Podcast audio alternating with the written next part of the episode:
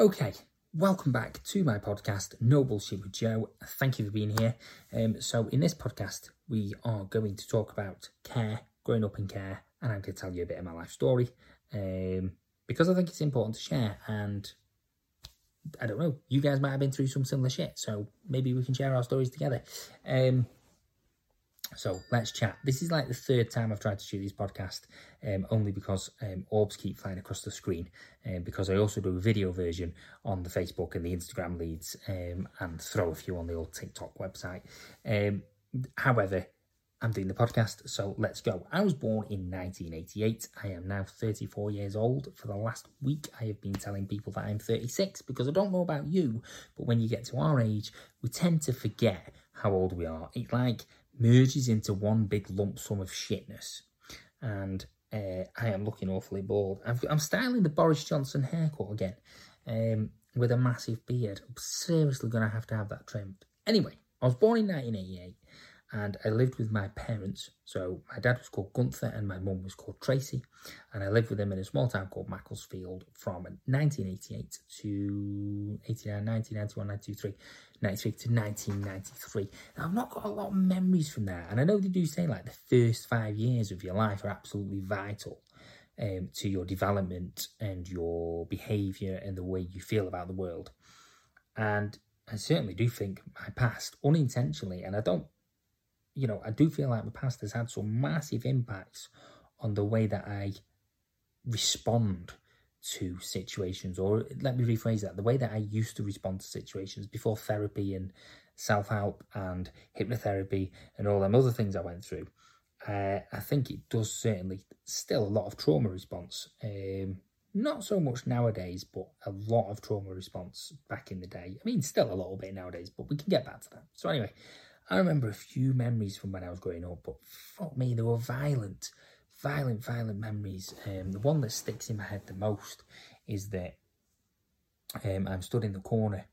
Um, well, I'm not stood in the corner. I'm stood in a living room. Now, this is what I can remember. Um, it's like I don't know about you guys, but you like like a vague memory of something, um, but it's not vague if that makes sense. So you get like a very vibrant memory but then the bits around it are hazy. So, like you're looking through binoculars, maybe, or like you're looking through a lens, and then the stuff around the outside is hazy. Um, so, one of my memories is I'm stood in this living room area and I'm looking through this wooden door. Well, not a wooden door, the door's open, and I'm looking through this doorway, so like this door frame, and I can hear screaming uh, coming from the kitchen. And I can hear my dad um, or I can see my dad, my shadow of my dad, like slapping about my mum um, and hitting her and stuff. And I remember feeling absolutely terrified and being frozen to the spot and being that scared that I can't actually move. Um, so yeah, that's like one of my very early memories. There's another one where I'm stood in the corner of the room. Um, I know that when we were kids, um, my sisters and brothers used to get sent to the corner and slapped about and stuff like that. Um, and I, whether I'd been sent to the corner or whatever, um, I remember being stood in the corner of the room. I remember behind me there being a lot of shouting and a lot of screaming, um, and I remember this wine bottle flying past the left side of my head and going into the front door um, of our house um, and smashing the window. And then the memory cuts out. I hear footsteps behind me, and the memory cuts out. So I'm like, wow. Okay, you know, this isn't great. So I then remember proceeding to foster care. Now, I don't know how the foster care system is now, and if it's the same as it was back in 1993 or similar, then it's broke. It really, really is broke. Um, and the adoption system, that's broke too. And we'll get to that. I'm going to tell my story first over this next couple of three podcasts, and then I'm going to get to the reason why I think the foster system and the care system is completely, really broke, or I'll mingle it into the conversation that I'm having now. So, I got put into foster care, and there were these. In all fairness, the the foster mum and foster dad were actually half decent people. You know, they were pretty nice people, especially the foster dad. Um, and they had also got like a, a, lady there who they were looking after from a from another rough background. Um, so she had two sons, um, and she also had a, a daughter that she was looking after from another background. Who'd had a bit of a rough upbringing like me, and the thing is, I don't remember the transi- tran- the transition from foster uh, from my mum and dad's to foster placement. Don't remember that at all. But what I do remember is I do remember waking up in this very strange house in this large bedroom. So I was like, I was in this. Imagine I'm in this single bed. I'm five years, six years old, five, five, just five and a half years old, and I wake up in this single bed. And I remember looking to the left of me, and there was this big, massive window at the end of the room, and there was this table, and it had two. Uh, I can remember seeing the two legs, and I can remember the tabletop there, and it was shiny, and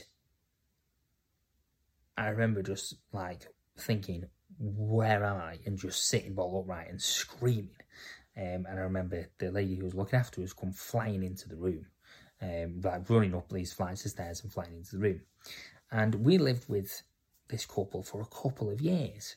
Um, literally only two years before we were adopted, so six, seven years. And during the course of that time, um, during the course of that time,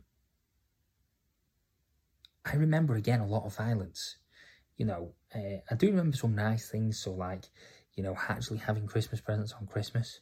Uh, I don't really remember that being a thing as a, as a child. I don't remember being given anything. I probably was, but from five and under uh, Christmas time. But I remember being, you know, the gifts being gifts under the tree as a kid, um, and there being like this ambulance thing with lots of noises. He used to press lots of buttons and he made lots of noises, and I was kind of obsessed with that.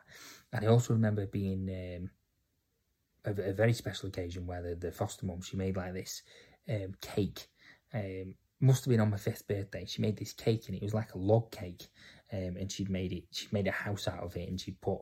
I think she'd made it herself, and she'd put my candles on it and stuff, which was absolutely lovely. And they had this big back garden, um, and it was massive with like a little bit of an allotment area at the back. Um, this big house did, and they had this push bag, an old knackered push bag, and I used to spend hours in the garden going up and down and up and down and up and down the pathway. But yeah, so the problem was when I was living there is I used to have issues with their foster daughter um, who they were also fostering, because for some weird reason she absolutely hated me. She liked my sister, but she hated me um, with a passion. Or did she like my sister? No, because she was horrible to her. She liked my sister most of the time, but she hated me. Um, and I remember uh, coming up the stairs one morning. I woke up and it was weekend. I used to love my weekends. So I remember coming upstairs one morning and she'd come into my room and she'd, she'd come right close to me and she'd grab me here and she'd said to me, "No, no, remember, I'm a scared little kid." Um, I'm five, six years old, um, but she was only about 13, 14 herself, I think, at the time. And she grabbed me here with her own issues. And she'd gone, You don't get up until I say. So I was like, Okay. And I'm laying bed and I'm laying bed and I'm laying bed and I'm laying bed. And I'm thinking, She's not coming in. I hadn't got a clue what time it was. So I laid in bed for as long as I could. And I was like, I'm going to have to get up. Uh, so I remember going downstairs. And I remember going to the kitchen. and I remember my foster, mum turning around and saying, it's 12 o'clock in the afternoon, just after dinner. Why have you not got up yet? Get upstairs, get changed. It's past your breakfast time. And thinking back to it, I'm like, hang on a minute. Why did you not come upstairs to say, you know, to wake me up, say, are you, are you getting up? Or is everything okay? Or checking on me? Or just a bit weird, if you ask me. So, I remember that. And I remember she used to beat the shit out of me whenever she got a chance. It must have been at least once a day. Um, she'd come into now this house. Let me just explain the house. The house was massive, so they had like this driveway, and then they had this massive back garden. And I remember it was. I think it was. Was it two or three stories high? It was definitely at least two stories high. Uh, definitely two stories high. But the bedrooms were at the other end of the house, so if there was noise going on at one end of the house, you couldn't really hear it at the other, or you couldn't hear it downstairs. Um, but I remember um, the, their foster daughter coming in. Uh, I'm purposely not saying her name um, for confidentiality reasons and all that jazz. But I remember foster, their foster daughter coming in and absolutely leathering the shit out of me. Um, she'd like, she she just beat me up for no reason. You know, I remember smashing my head against the wardrobe, um, just grabbing my head and smashing it against the wardrobe and kicking me while I was on the floor and dragging me across the carpet and carpet burning my legs and stuff. Um, but one of the most horrific memories that I have is when we went away on holiday to Wales. Now, I remember when I was a kid, I was horrifically car sick. I hated the car or anything to do with that mode of transport. I'd be sick. Uh, and I used to fill plastic bags with vomit and it was absolutely disgusting. Um, remember they give you a sweet. Oh, a sweet will make you feel better. If anyone's had travel sick and been travel sick, mints don't make you feel better. Um, all they do is come out and you're sick, which is gross. So something you do grow out of normally when you get older. So we'd gone to Wales and she was being really nice to me, this kid. Really, really nice to me. And she was like, let's go for a walk. So I was like, right, okay. Now, um, my foster, this foster sister or whatever you want to call her or their foster daughter um, had been not my actual sister. This is this is the foster sister, the foster daughter of theirs. Um, she was being really nice to me. Now I'd known she, she used to do this all the time. She'd be really nice, then be really horrible. And I remember climbing over this barbed wire fence, and I remember her saying that I'm going on a walk. So I was like, right, okay. And then we got about halfway across the field, away from the house. So this this was in Wales, by the way. We, we'd gone to Wales on holiday, so Wales House was here.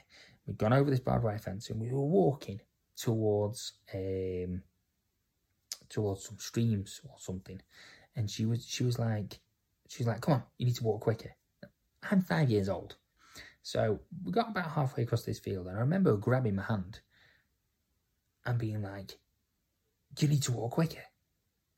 And then she was like, "You're not walking quick enough. We're going back." She's getting really angry with me, again for no reason. So she turns around, still having hold of my hand, and she starts dragging me back towards this barbed wire fence. And I'm like, okay. You know, trying to run to keep up with her. I'm terrified, I'm five years old. So she's going quicker and quicker and quicker and quicker towards this fence. And I'm like, right, okay. Um, and as we get to the fence, as we get to the barbed wire fence, I'm thinking to myself, I can't breathe because I'm trying to get the air in as I'm running. Um, I'd gone to the point where I couldn't run anymore, so my legs had buckled, and she was just dragging me across the floor. And we got to the, um, we got to the barbed wire fence, and I remember her being completely overwhelmed with emotion. And she was like, "Right, climb over." So I'm very, you know, I'm terrified at this point. I'm trying to climb over this barbed wire fence, and I remember her hopping over it and I'm so I'm stood right. I've got the barbed wire fence in between my legs. I'm climbing over it, and she's on the opposite side of the fence now. So I've got one leg half over, the other one not. And I remember grab, her grabbing my hand and dragging me across the fence.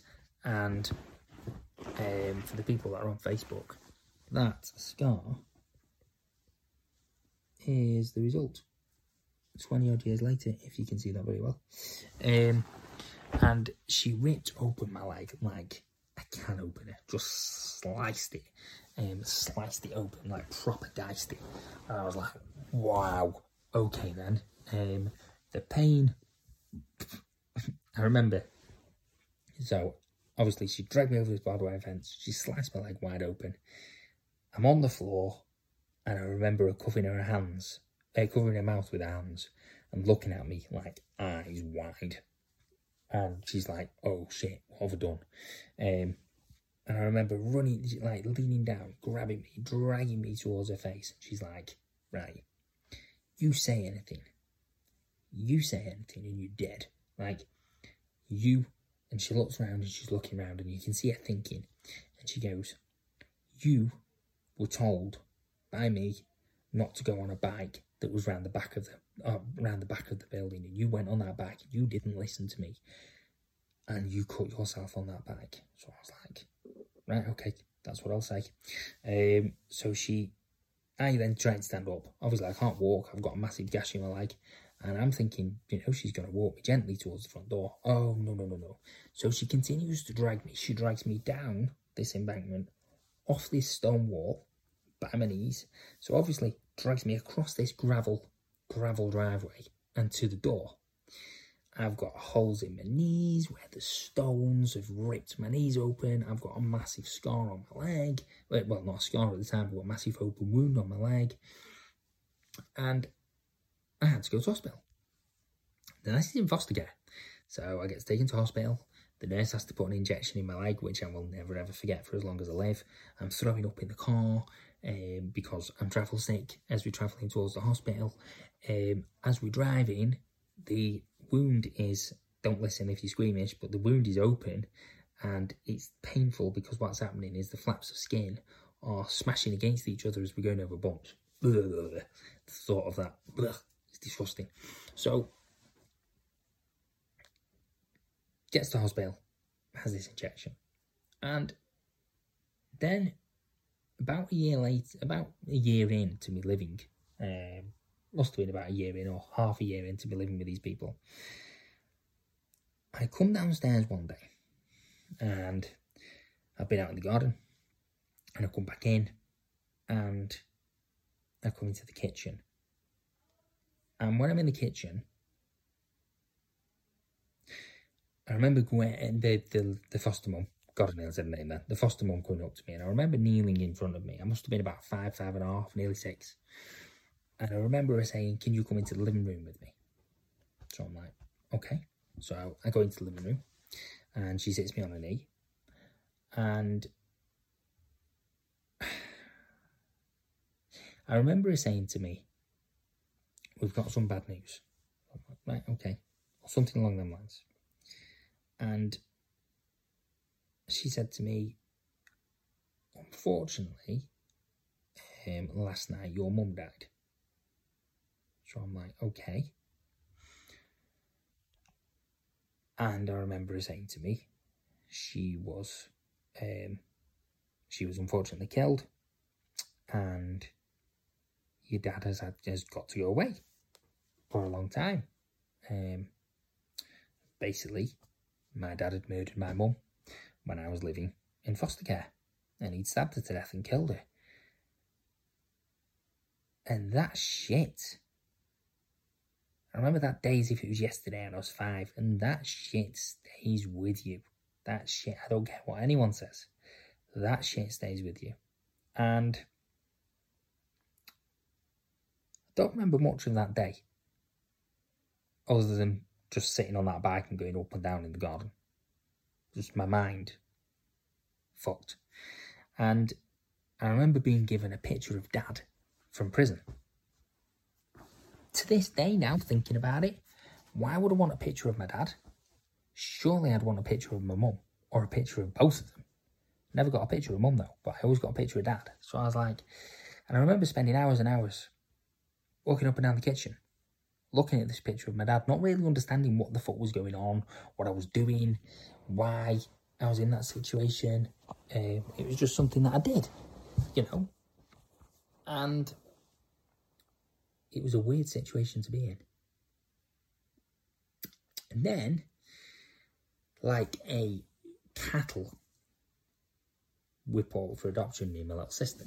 So my big brother and my big sister are wherever they are at the time and me, and by the way, we all speak now, which is awesome. But um, me and my little sister are put up for adoption together. And what happens when you put up for adoption is people get to come and see you and see if they want to take you to be their children. And I remember these this couple coming and they came to visit us. I remember this big man coming um, into the garden maybe a year after me finding out about my mum.